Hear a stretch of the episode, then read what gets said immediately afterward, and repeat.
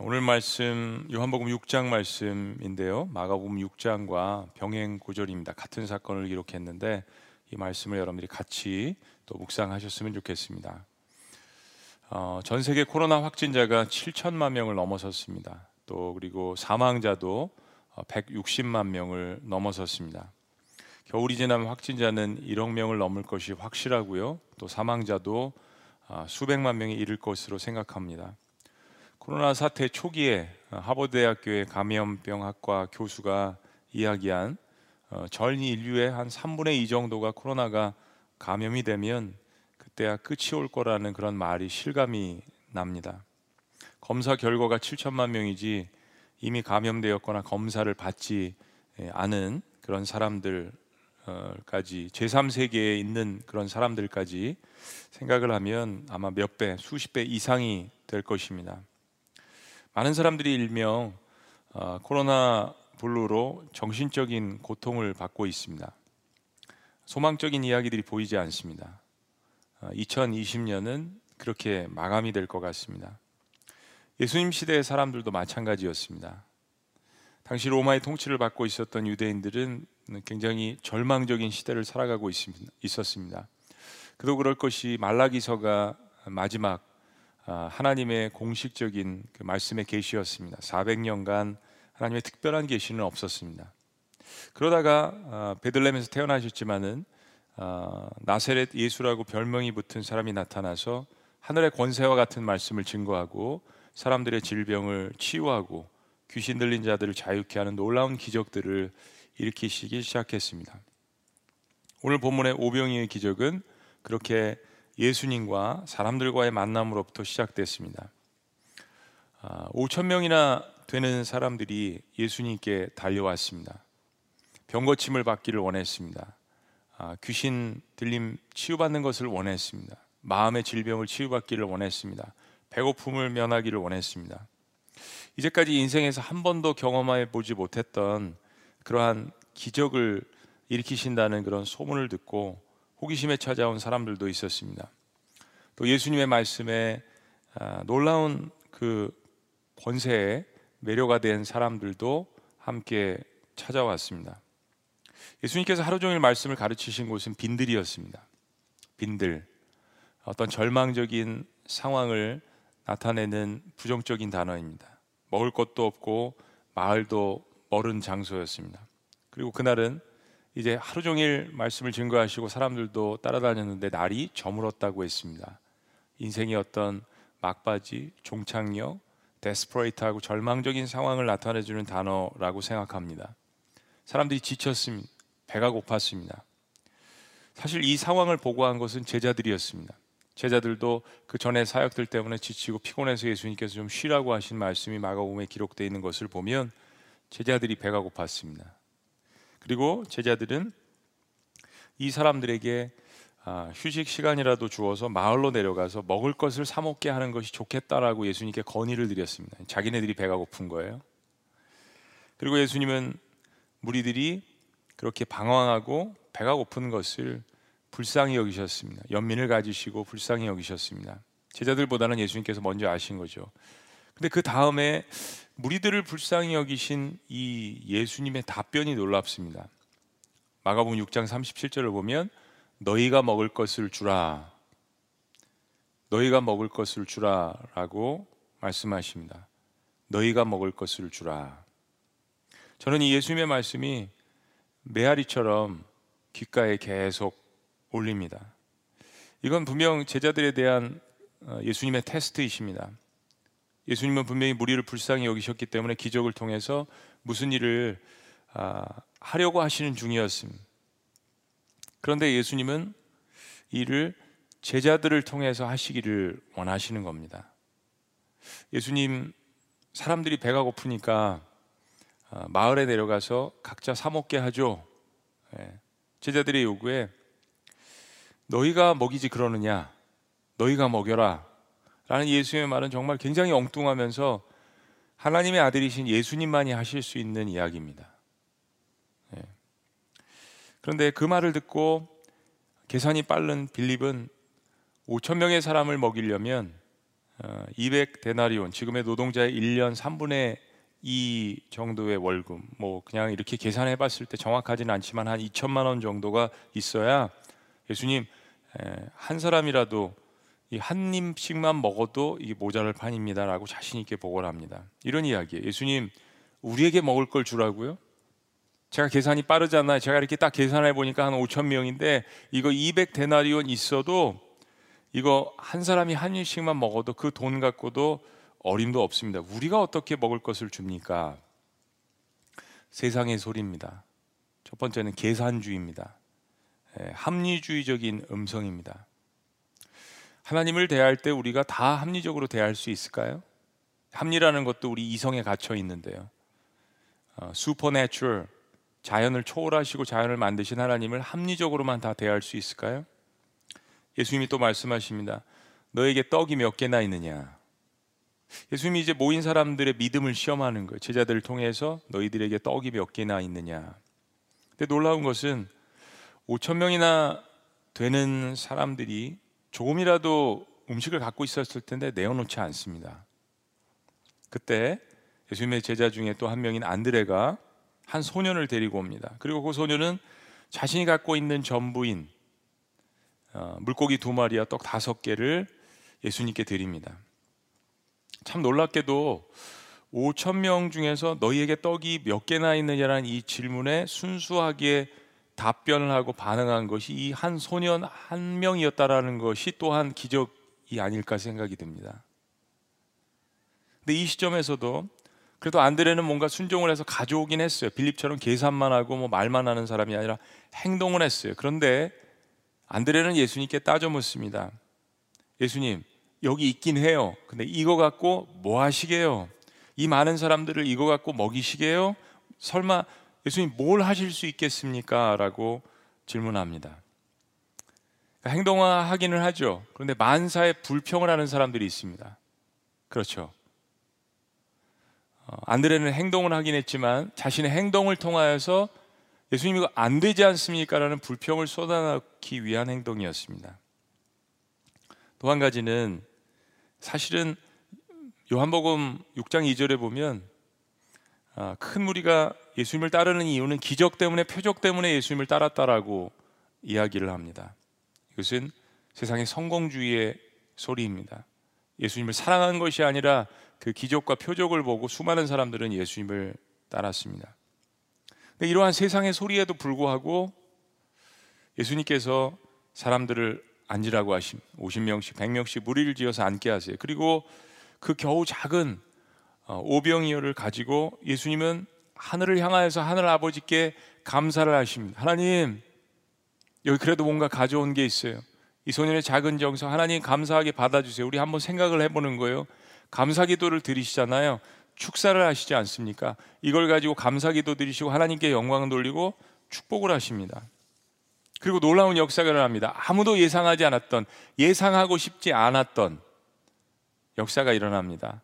바로 오병이어의 기적, 그것을 가지고 모든 사람들이 배불리 먹는 역사가 일어납니다. 아무리 많은 사람들이 먹어도 계속해서 광주리에는 떡과 물고기로 넘쳐납니다.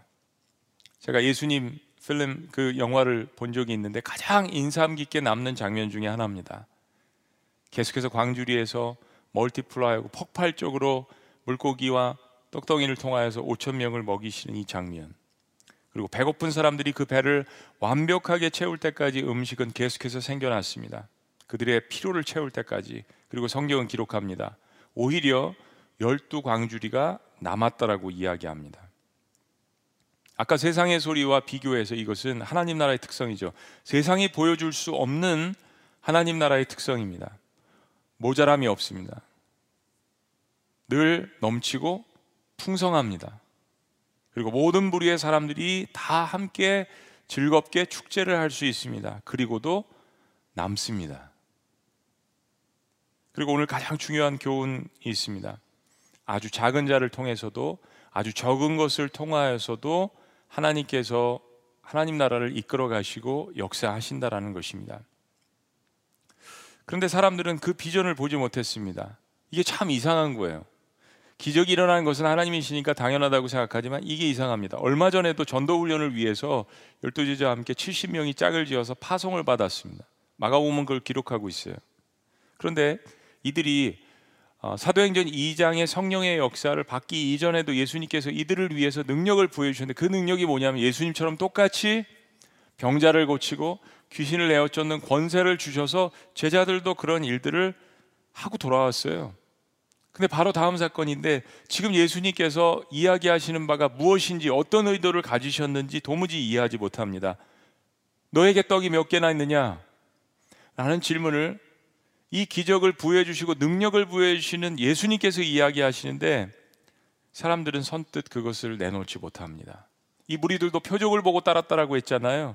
예수님이 기적의 주인이신 것을 알면서도 그들은 이 기적에, 그것을 도울 수 있는 기적의 주인공이 될 수 있는 기회들을 놓치고 있습니다.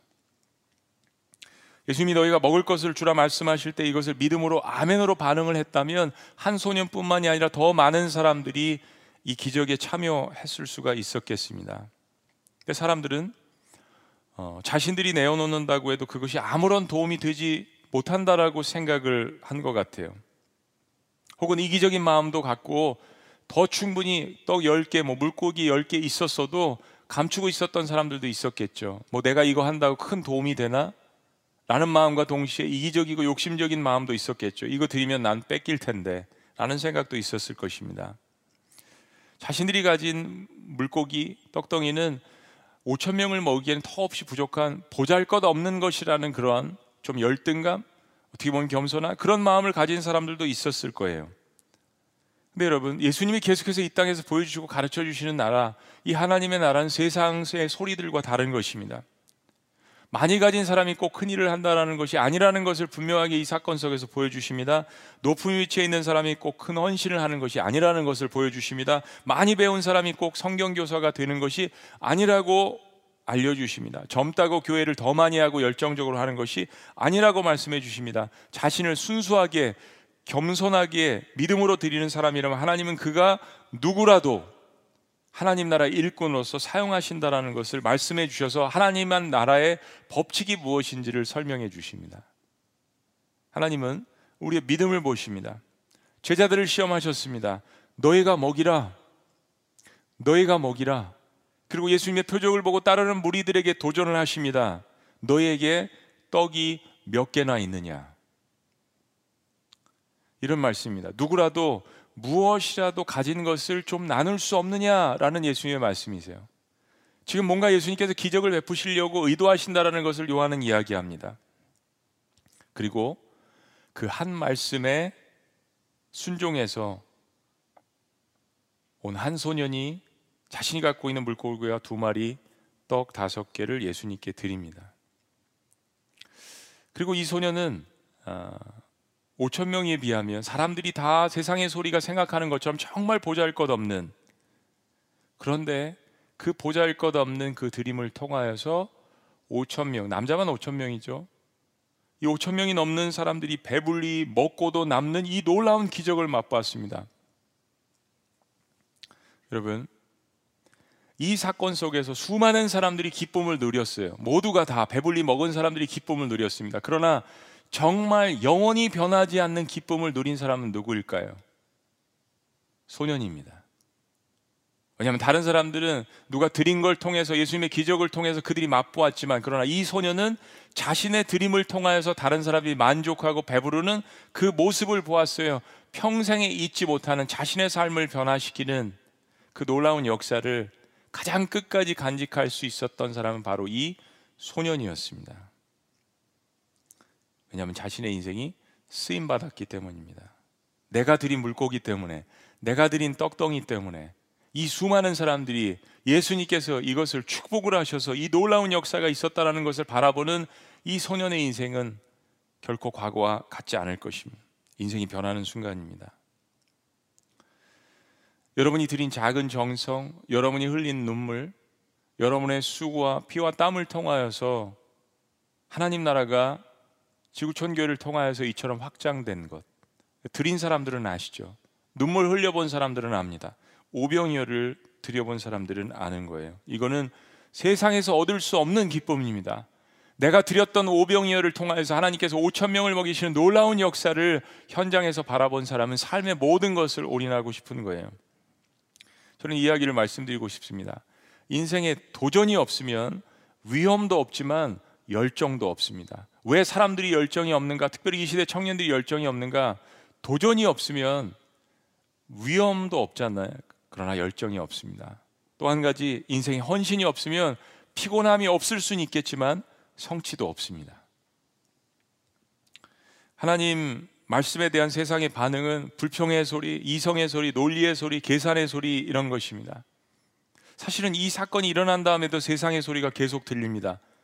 세상의 소리 네 번째는 뭐냐면 물질주의입니다. 예수님께서 이 사건 이후에 예수님을 계속해서 따라다니는 무리들에게 이야기해서 너희가 나를 찾고 찾은 까닭은 떡을 먹고 배부른 까닭이라고 이야기하십니다. 물질 만능주의. 그리고 오늘 요한복음 6장 15절에서는 예수님께서 이렇게 일으키신 기적을 보고 맞다, 우리의 확신이 맞다, 예수님을 왕 삼으려고 따라다닙니다. 정치 만능주의. 인간의 정치와 시스템이면 인간은 다 배불리 먹고 모든 사람들이 공평하게 살 수 있다라는 정치 만능주의. 세상의 소리들입니다. 그런데 예수님의 소리는 이거죠. 이 모든 사람들을 그 빈들에서, 들판에서 저녁 어두울 때 바라보시며 눈을 들어보셨는데 그들을 불쌍히 여기셨다고 했습니다. 예수님의 하나님 나라는 사랑에서 출발합니다. 불쌍히 여기는 것에서 출발합니다. 그리고 제자들에게 말씀하십니다. 너희가 먹을 것을 주라. 너에게 떡이 몇 개가 있느냐? 예수님께서는 이들이 예수님께서 곧 일으키실 이 기적에 함께 동역하는 주체가 되기를 원하십니다. 이들과 함께 이 사역을 감당하기를 원하십니다. 그 축복을, 사실은 그 권리를 지금 예수님께서 나눠주시고 계시는 중입니다. 너희가 먹이라. 너에게는 떡덩이가 몇 개냐? 우리를 통해서 일하기를 원하시는 거예요. 그래서 그 작은 정성을 가지고 하나님 앞에 너무나도 감사하시면서 마치 그 소년의 마음처럼, 소년처럼 하나님 앞에 그 얼마 안 되는 한 줌을 가지고 하나님 앞에 감사하며 축복의 기도를 드리셨던 예수님. 하나님 나라는 말에 있지 않습니다. 말뿐인 사람들, 말뿐인 조직, 말뿐인 공동체, 하나님 나라와 거리가 멉니다. 사람을 세우지 않고 서로가 시기하고 질투하고 다투고 갈라지는 공동체, 하나님 나라와는 거리가 멉니다. 하나님 나라는 예수의 말씀을 듣고 작은 실천으로 옮긴 한 소년의 믿음 가운데서 이미 겨자씨처럼 싹트고 있다라는 것을 예수님께서 축사 가운데 보여주십니다. 기적이 아직 나타나지 않았어요. 그러나 예수님은 하나님께 영광 돌리는 것을 통해서 이 겨자씨가 자라고 있음을 이야기합니다. 사랑하는 여러분, 우리 기독교인으로서 누구에게 쓰임받기를 원하십니까? 사실 사람은 완벽하지 않기 때문에 사람을 다 알아볼 수가 없습니다. 하나님 마음의 중심을 보신다고 했죠. 우리 사람들에게 인정받기를 원합니다. 때로 실수해서 인정을 못할 수도 있습니다. 그러나 누구에게 쓰임받기를 원하십니까? 우리의 중심을 보시는 하나님. 하나님 나라는 세상의 주인이신 한 분이신 그 하나님을 섬기는 거잖아요. 그분에게 쓰임받기를 원하는 거. 무엇을 위해서 쓰임받기를 원하십니까? 바로 그분이 다스리시는 하나님의 나라를 위해서 일하는 것에 쓰임받기를 원하시지 않습니까? 인생의 스케일이 다른 거죠. 빈들에 있어도, 날이 저물어도 인생의 스케일은 달라질 수밖에 없는 겁니다. 기적의 $100라는 책, 한국에도 번역되어 있는데요. The Kingdom Assignment, 미국에서 2001년에 출간이 되었습니다. 미국 캘리포니아주 알리조 비에조라는 도시에서 1985년에 겨우 5명을 가지고 교회를 개척했는데, 정말 말씀을 잘 가리키고 성도들과 함께 부흥한 커스트 히어스 커뮤니티 철치라는 교회가 있습니다. 이 교회를 귀하게 섬기고 계시는 데니 벨레스라는 목사님께서, 하나님께서 어느 날 마음에 영감을 주세요. 그래서 어느 날 교인들을 모아놓고 2000년 11월 어느 주일에 예배 시간에 목사님께서 하나님 나라를 위해서 거룩한 실험을 할 지원자 100사람이 필요합니다. 이미 그 당시에 교인 수가 1000명이 넘었습니다. 근데 그 중에서 100명 자원자를 원합니다라고 도전했습니다. 그리고 벨레시 목사님께서는 10,000불 가운데에서 100명을 착출해서 100불씩 나누어 주었습니다. 재직회를 거쳤는지 모르겠어요. 실제로 있었던 이 일은 일명 하나님 나라 프로젝트라고 이름을 짓고 시작되었습니다. 이 지원자들은 교회가 나눠주는 $100를 가지고 가서 마음대로 쓸 수 있었습니다. 그런데 단 세 가지 조건이 있었어요. 그 첫 번째가 뭐냐면 이 돈은 내 돈이 아니라 주님의 돈, 곧 하나님의 돈이라는 사실을 명심할 것. 둘째, 이 돈이 어디에 쓰이든지 관계없지만 하나님 나라를 확장시키는 일에만 사용할 것. 셋째, 그날로부터 90일이 되는 날 결과를 전 교인에게 보고할 것. 이상 세 가지 조건이었습니다. 여러분, 인생에 100불이면 10만 원이잖아요. 인생에 자기가 가졌던 돈 중에 가장 부담스러운 돈이었을 거예요. 교인들이 기도하고 하나님 앞에 묻고 도대체 이 100불을 어떻게 하나님 나라를 위해서 쓸 것인가 고민을 많이 하지 않았겠어요?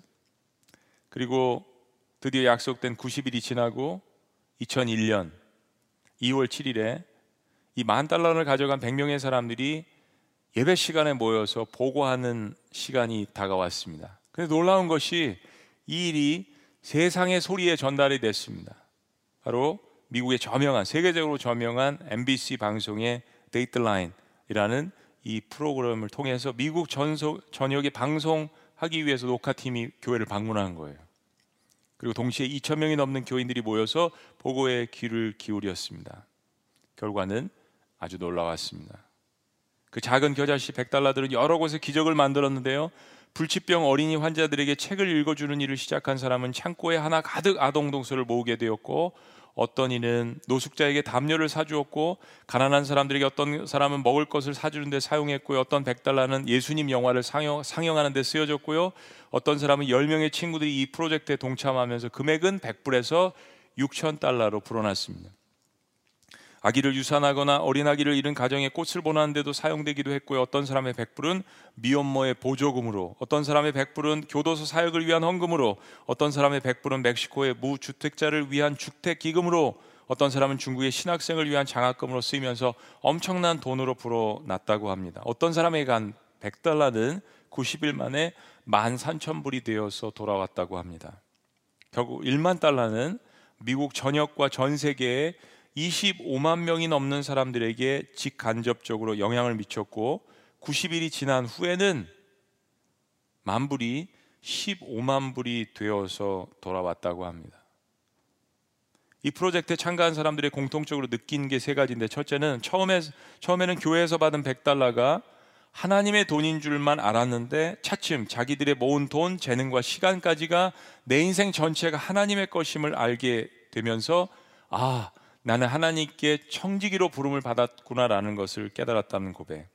둘째는 이 프로젝트를 통해서 그동안 교회가 폐쇄된 공동체, 교인들만의 거룩한 집합소가 아니라 이제는 세상의 빛과 소금의 역할하는 움직이는 공동체가 되어야 한다는 것을 깨달았습니다. 그리고 마지막으로 어떤 그 무엇보다도 이 $100를 사용하며 돕고 사역을 했던 이 사람들이 수많은 것을 깨닫고 영적 각성하고 성숙하는 기회가 되었다라는 것입니다. 이들은 자신들의 깨달은 것을 6가지 비밀이라고 이름을 붙였습니다. 첫째, 주는 것보다 받는 것이 더 많았음을 알았습니다. 둘째, 하나님께서 우리의 기도에 응답하신다는 것을 알았습니다. 셋째, 모든 것이 다 하나님의 것임을 발견했습니다. 넷째, 적은 돈으로도 큰 일을 할 수 있다는 것을 깨달았습니다. 다섯째, 섬길 기회는 우리 주변에 매일 차고 넘친다는 사실을 배웠습니다. 여섯째, 우리 인생에서 참으로 중요한 것이 무엇인지 삶의 우선순위를 배우게 되었습니다. 이 일을 통하여서 내 인생 전체 시간, 물질, 달란트, 가치관 모든 것이 하나님의 것이구나 라는 것을 배운, 도움을 받은 사람들보다도 도운 사람들이 더 마음에 감동이 있었다는 이야기입니다. 그런데요, 어떤 사람들은 $100를 고스란히 가져온 사람들도 있었답니다. 여러분, 달란트 비유 생각나세요? 한 달란트 땅에 묻었다가 주인 오면 돌려주는. 그리고 처음에는 많은 사람들이 도대체 왜 이런 일에 돈을 낭비하냐고, 목사님 이건 분명히 문제가 생길 것이라고 불평하는 사람들도 있었다고 합니다. 우리는 올해 코로나 전염병으로 인해서 수많은 어려움들을 겪고 있습니다. 전 세계 뉴스거리입니다. 적어도 한 세대 동안은 겪어보지 못한 어려움을 동시다발적으로 전 세계가 경험을 하고 있습니다. 저희 교회는 코로나 특별 구자 헌금을 개설했습니다. 많은 분들이 지속적으로 헌신을 해주셨습니다. 그리고 이 구자로 들어온 구제 헌금으로 저희들은 한 약 600여 정도의 미자립 교회들을 도울 수 있었습니다. 그리고 경제적으로 힘든 가정들 수백 가정을 3차례에 걸쳐서 도왔고, 그리고 지금 네 번째로 성탄 시즌에 돕고 있습니다. 또 도울 것입니다. 그리고 주변의 지역교회들과 연합해서 정부 지자체나 우리 방역 공무원들 수고하시는, 또 성남 모란시장 상인들, 그리고 공감 소비운동 같은 것들을 벌여서 계속해서 소상공인들을 돕는 사역을 했습니다. 또 1억 원 기금을 조성해서 우리 교회에 있는 청년 소상공인들을 15개 선발해서 돕고, 또 프리랜서 30명을 선정해서 무상보조하면서 멘토링으로 돕고 있습니다. 여러분들 가운데서는 마스크 기부들을 해주셨는데 무려 20만 장의 마스크 기부를 해주셔서 미자립교회 목사님들 같이 보내고, 선교지역에도 보내고, 우리 교회 생활 형편이 어려우신 분들에게 선물과 함께 같이 전달하기도 했습니다. 얼마나 아름답습니까? 코로나 헌금 말고도 많은 사역들이 멈추었기 때문에 예상으로 편성된 물질을 통해서 계속해서 협력교회들, 신학생들, 그리고 선교사님들을 돕는 데 사용했습니다.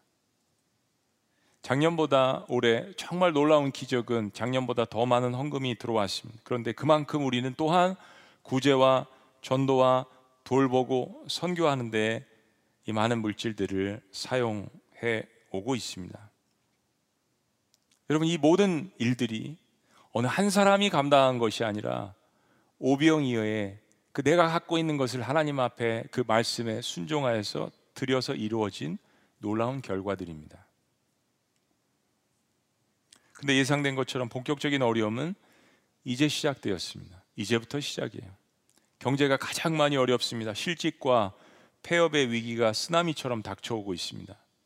얼마나 많은 직장을 사람들이 잃을지, 얼마나 많은 소상공인들이 문을 닫을지, 얼마나 많은 회사들이 도산을 할지 가늠이 되지 않습니다.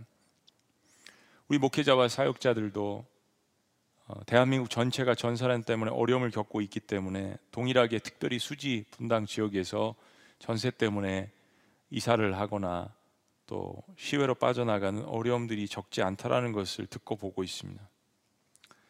성도님들의 경제적 편차가 지역이나 생활 형편에 따라서 다르지만 마치 공식처럼 늘 어려운 분들은 이런 상황을 당할 때 더 어렵습니다. 제가 담임 목사로서 코로나 헌금이 시작되고 지난 4월에 그달 사례 전부를 헌금한 이유는 그런 상황들에 조금이나마 오병이어의 마음으로 마중물이 되었으면 하는 바람에서 시작을 했습니다. 하나님께서 몇 달 전부터 다시 한번 헌신하라는 마음을 주셨습니다. 하나님, 언제가 그런 기회일까요?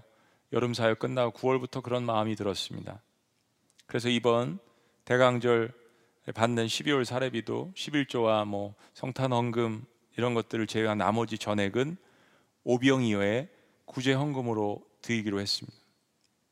저는 내년에 이 오병이어의 구제 헌금을 통하여서 놀라운 기적들이 일어나는 것을 주님과 함께 꿈꾸어 봅니다. 개인을 살리고, 가정을 살리고, 교회 공동체를 살리고, 지역사회를 살리고, 도시를 살리는 놀라운 일들이 우리 혼자 힘으로는 감당할 수 없지만 예수 그리스도의 이름으로 한 소년들이, 아니 공동체의 소년들이, 소녀들이 모인다면 놀라운 역사를 하나님께서 하실 것을 믿어 의심치 않습니다. 올해 그런 프로모션도 안 했는데 여러분은 수많은 물질을 헌신해 주셨습니다. 아파트도 헌신해 주셔서 선교사님들 숙소로 제공을 해 주셨습니다. 뜻 있는 분들은 동참하시길 바랍니다. 1,000원도 좋고 10,000원도 좋고요. 저는 이것을 M5 to Kingdom 프로젝트라고 해서 미국에서 오랫동안 실천해 보았습니다.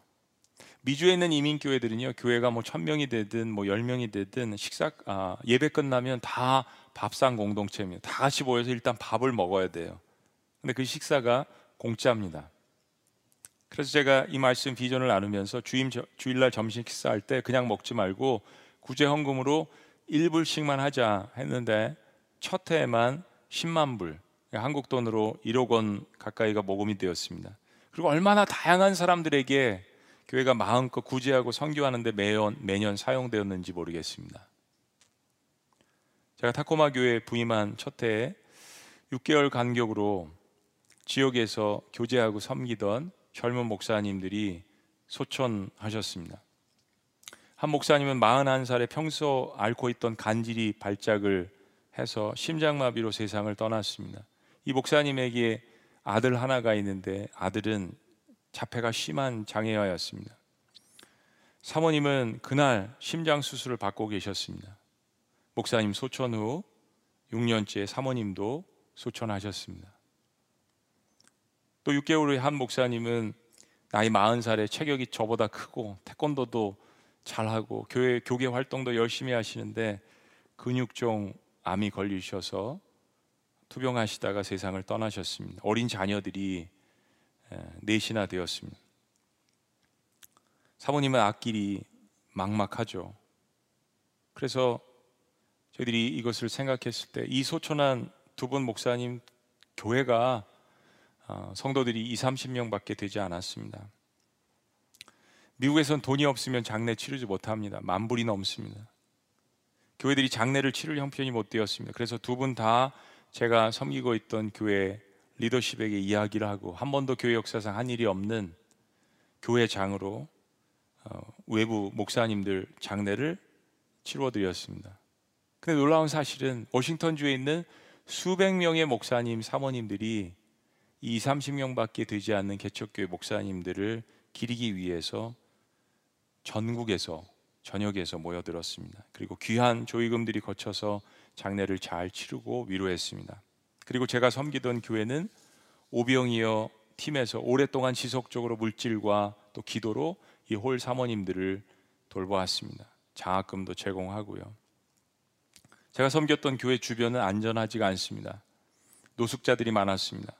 위험하게 무기를 소지한 사람들도 많았습니다. 근데 교회에서는 단 한 번도 불밀스러운 사고는 없었습니다. 그들이 교회에 들어와서 먹을 것을 달라 하기도 하고 또 묵을 것을 요청하기도 했습니다. 그때 교회는 준비된 오병이어 헌금을 통해서 그런 사람들을 수없이 돌보고 예수님의 복음을 증거하고 그 중에 어떤 사람들은 교회를 출석하기도 하고 집사님 몇몇 분들은 그 사람들을 밴을 봉고를 통해서 교회에 출석시키기도 하고 또 그들의 덜어는 예수님을 영접하기도 했습니다. 사랑하는 여러분, 교회 공동체가 무엇을 믿는가는 무슨 일을 하는가에 나타납니다. 여러분, 지금 세상은 그리스도인들이 외치는 소리에 귀를 기울기보다는 그들이 하는 행동에 초점을 맞추기를 원합니다. 교회 공동체가 무엇을 믿는가는 무엇을 행동하는가에 나타나 있습니다. 지금 세상은 보이는 복음을 원하고 있습니다. 그들이 믿는 복음, 그러나 그것이 삶 가운데 어떻게 실천되어지는가를 보기를 원합니다. 우리 안에 있는 예수 그리스도를 실천하는 삶 속에서 우리가 보여줘야 하는 때가, 아니 사실은 이것이 예수님께서 보여주신 것인데 이제는 더욱더 그 필요가 있는 시대가 되었다는 이야기입니다. 여러분, 사회가 배부른 자들이 늘어난과 동시에 배가 고픈 자들이 많이 늘어나면 망합니다. 그런 나라는 반드시 망하게 되어 있습니다. 그런데 사회가 배부른 자들이 늘어난과 동시에 기부하고 헌신하는 자들이 늘어나면 그 사회는 건강해집니다. 나눔의 사회가 되면요. 그런데 이런 일은 공산주의나 사회주의로는 되지 않습니다. 민주주의는 가능성이 더 많지만 완벽하지 않습니다. 탐욕을 가지면 자본주의의 병폐가 있기 때문입니다. 사랑하는 여러분, 이런 일들은 어떤 주의로 해결되는 것이 아닙니다. 오직 하나님의 은혜를 체험한 사람들이 할 수 있는 것입니다. 도저히 용서받을 수 없는 죄를 탕감해 주신 주님, 내 인생을 죽음에서 영생으로 이끄시는 주님, 지옥에서 천국으로 이끄시는 주님, 나의 삶 가운데 없던 열정을 불어넣어 주시는 주님, 아무것도 생각지 못했던 인생의 사명을 불어넣어 주시는 주님, 그 하나님의 은혜를 체험한 사람만이 강압적인 것이 아니라 은혜를 체험했기 때문에 그 은혜를 흘려보내는 사람들이 모인 공동체 속에서 할 수 있는 일입니다. 강제가 아니라 하나님 말씀을 따라서 감동이 있는 사람들이 자발적으로 하는 헌신, 그것이 하나님 나라를 바꿀 수 있고 조국과 민족을 바꿀 수 있는 줄로 믿습니다. 하나님은 우리를 통해서 그 일을 하기를 원하시는 거예요. 그래서 교회로 부르신 것입니다. 너에게 떡 몇 개나 있느냐? 너희가 먹이지 않으렴 하시는 이 주님께서는 어찌 보면 우리에 대한 자신감을 이야기하시는 거예요. 그동안 받은 은혜, 그동안 받은 사랑, 제자들과 표적과 기적을 보고 따르는 그 수많은 사람들에게 주님께서 질문하십니다. 너희가 먹이지 않으렴 너희에게 떡이 몇 덩이나 있느냐? 너희는 세상의 빛과 소금이라 소금과 빛은 자기 자신만을 위해서 존재하지 않습니다. 저는 이 말씀을 오랫동안 묵상하면서 왜 예수님께서 너희는 교회의 빛과 소금이 되라고 이야기하지 않으셨을까를 생각해 보았습니다. 예수님은요, 세상의 빛과 소금이 되라고 이야기하셨습니다. 교회 안에서 서로 소금이 되게 한다고 서로 짜게 하고 서로 레이저빔을 발사하면서 빛을 발사하는 것이 아니라 교회에서는 서로 감싸주고 사랑해주고 훈련하고 그리고 그것을 가지고 이 세상의 어두운 가운데 절망적이고 저물고 배가 고프고 힘들고 빈들에서 헤매는 그 영혼들을 향하여서 이 교회 공동체에서 하나님께서 주신 그 은혜를 가지고 빛과 소금의 역할을 감당하라고 너희는 세상의 빛과 소금이 되라고 주님 분명하게 선포하신 것이 아니겠습니까?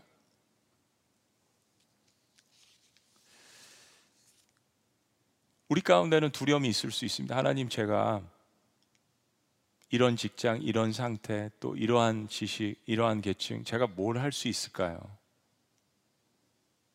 그래서 영향력을 주기가 두렵고 헌신하기가 두렵고 나서기도 두렵고 말하기도 힘이 없고. 근데 하나님은 그렇게 생각 안 하십니다. 여러분, 예수님께서 이 땅에 오셔서 어떻게 교회를 세우시고 어떻게 사람들을 부르시고 어떻게 사람들을 세우시고 어떻게 공동체를 이끌어 나가는 모든 법칙을, 하나님의 나라의 법칙을 우리에게 보여주셨고 교회는 그냥 그 모습대로 따라가기만 하면 되는 거예요. 그래서 예수님은 하나님 나라를 가장 작은 겨자씨에 비유하셨잖아요. 지금 보이지 않습니다. 근데 겨자씨는 가능성을 이야기하시는 거예요. 이미 겨자씨와 같은 우리를 보시면서 그 안에 거대한 나무가 있는 것을, 그리고 후에 공중의 새들이 와서 깃드는 그것을 주님께서 우리를 보시는 겁니다. 말씀하시는 거예요. 너희가 먹이라. 너에게 떡덩이가 몇 개나 있느냐? 세상은 보이는 복음을 이야기합니다. 우리는 시대를 분별하면서 시대를 많이 분별하고 있어요. 그러나 시대를 분별했다면 오병이어를 주님께 드리는 믿음의 헌신, 순종의 헌신을 통하여서 하나님은 빈들에서 방황하는, 날이 저문 상태에 있는 그 영혼들을 추수하기를 원하십니다. 여러분들을 통해서 하기를 원하시는 거예요. 기도하시겠습니다.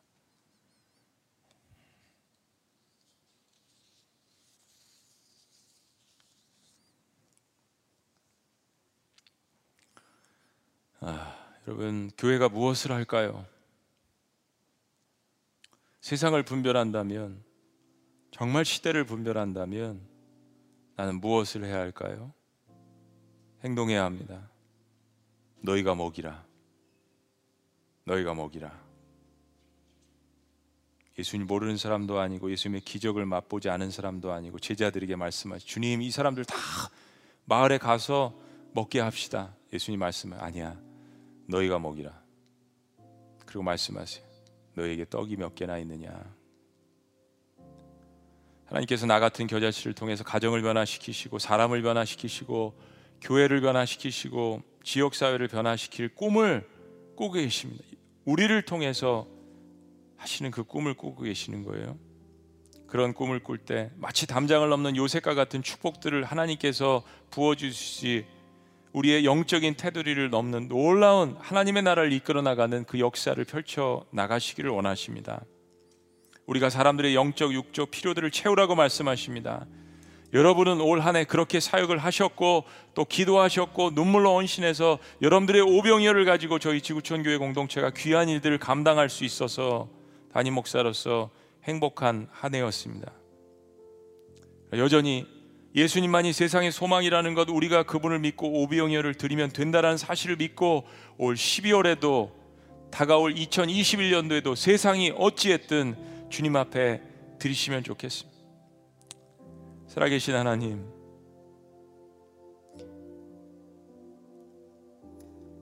날이 저물어 갑니다. 빈들의 수많은 사람들이 목지 않는 양처럼 방황하며 몰려드는 것을 눈을 들어 바라보시며 불쌍히 여기신 그 예수 그리스도의 마음이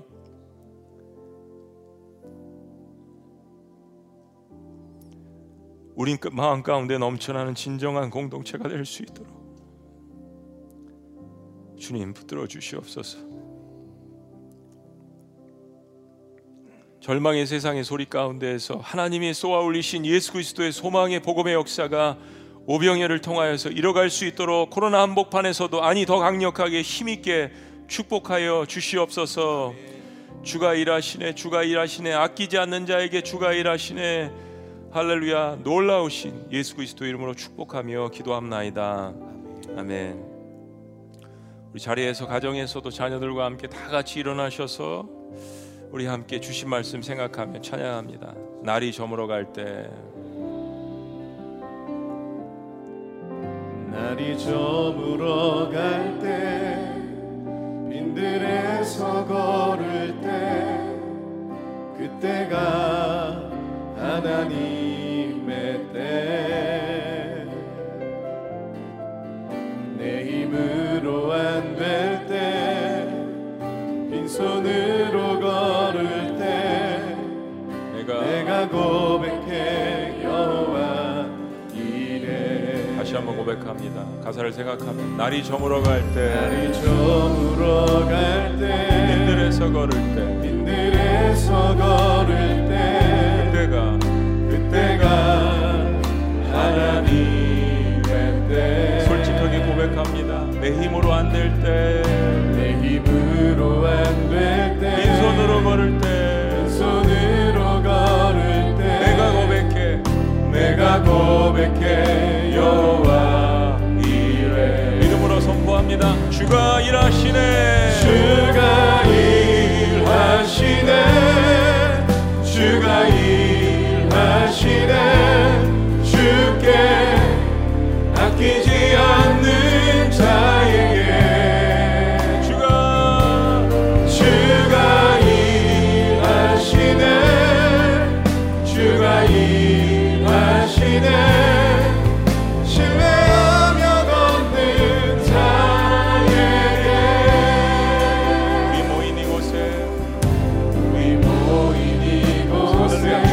계시네. 주님 함께 계시네. 누리네 아버지 은혜. 고백합니다. 적은 떡과 물고기, 적은 떡과 물고기, 내 모든 걸 드릴 때, 내 모든 걸 드릴 때, 모두 고백해 여호와 이래. 할렐루야. 선포합니다. 주가 주가 일하시네,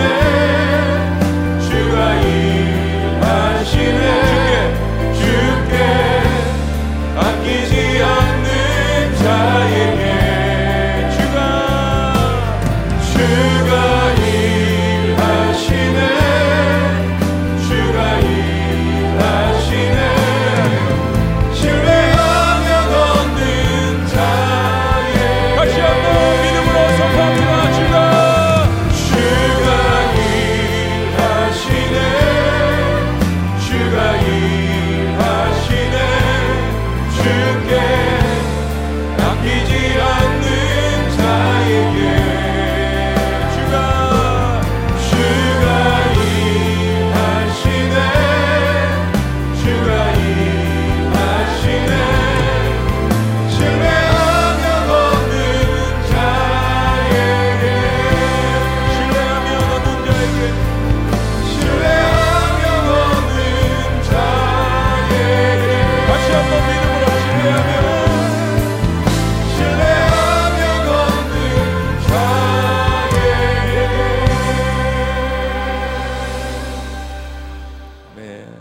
그렇습니다.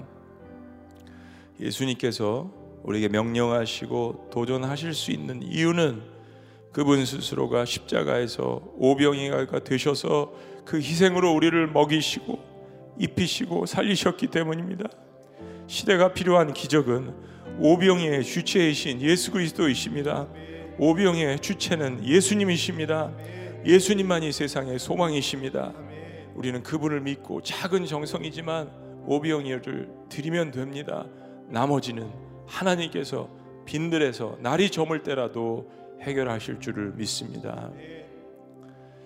이제는 우리 주 예수 그리스도의 은혜와 하나님 아버지의 극진하신 사랑과 성령님의 감화교통 역사하심이 이 시대가 필요한 기적의 주체이신 예수 그리스도를 소망으로 품고 우리에게 허락하신 은혜들을 나누기를 원하는 주님의 모든 백성들의 고백 위에, 삶 위에, 지구촌 공동체 위에 지금부터 영원토록 함께 하시기를 간절히 축원합니다. 아멘.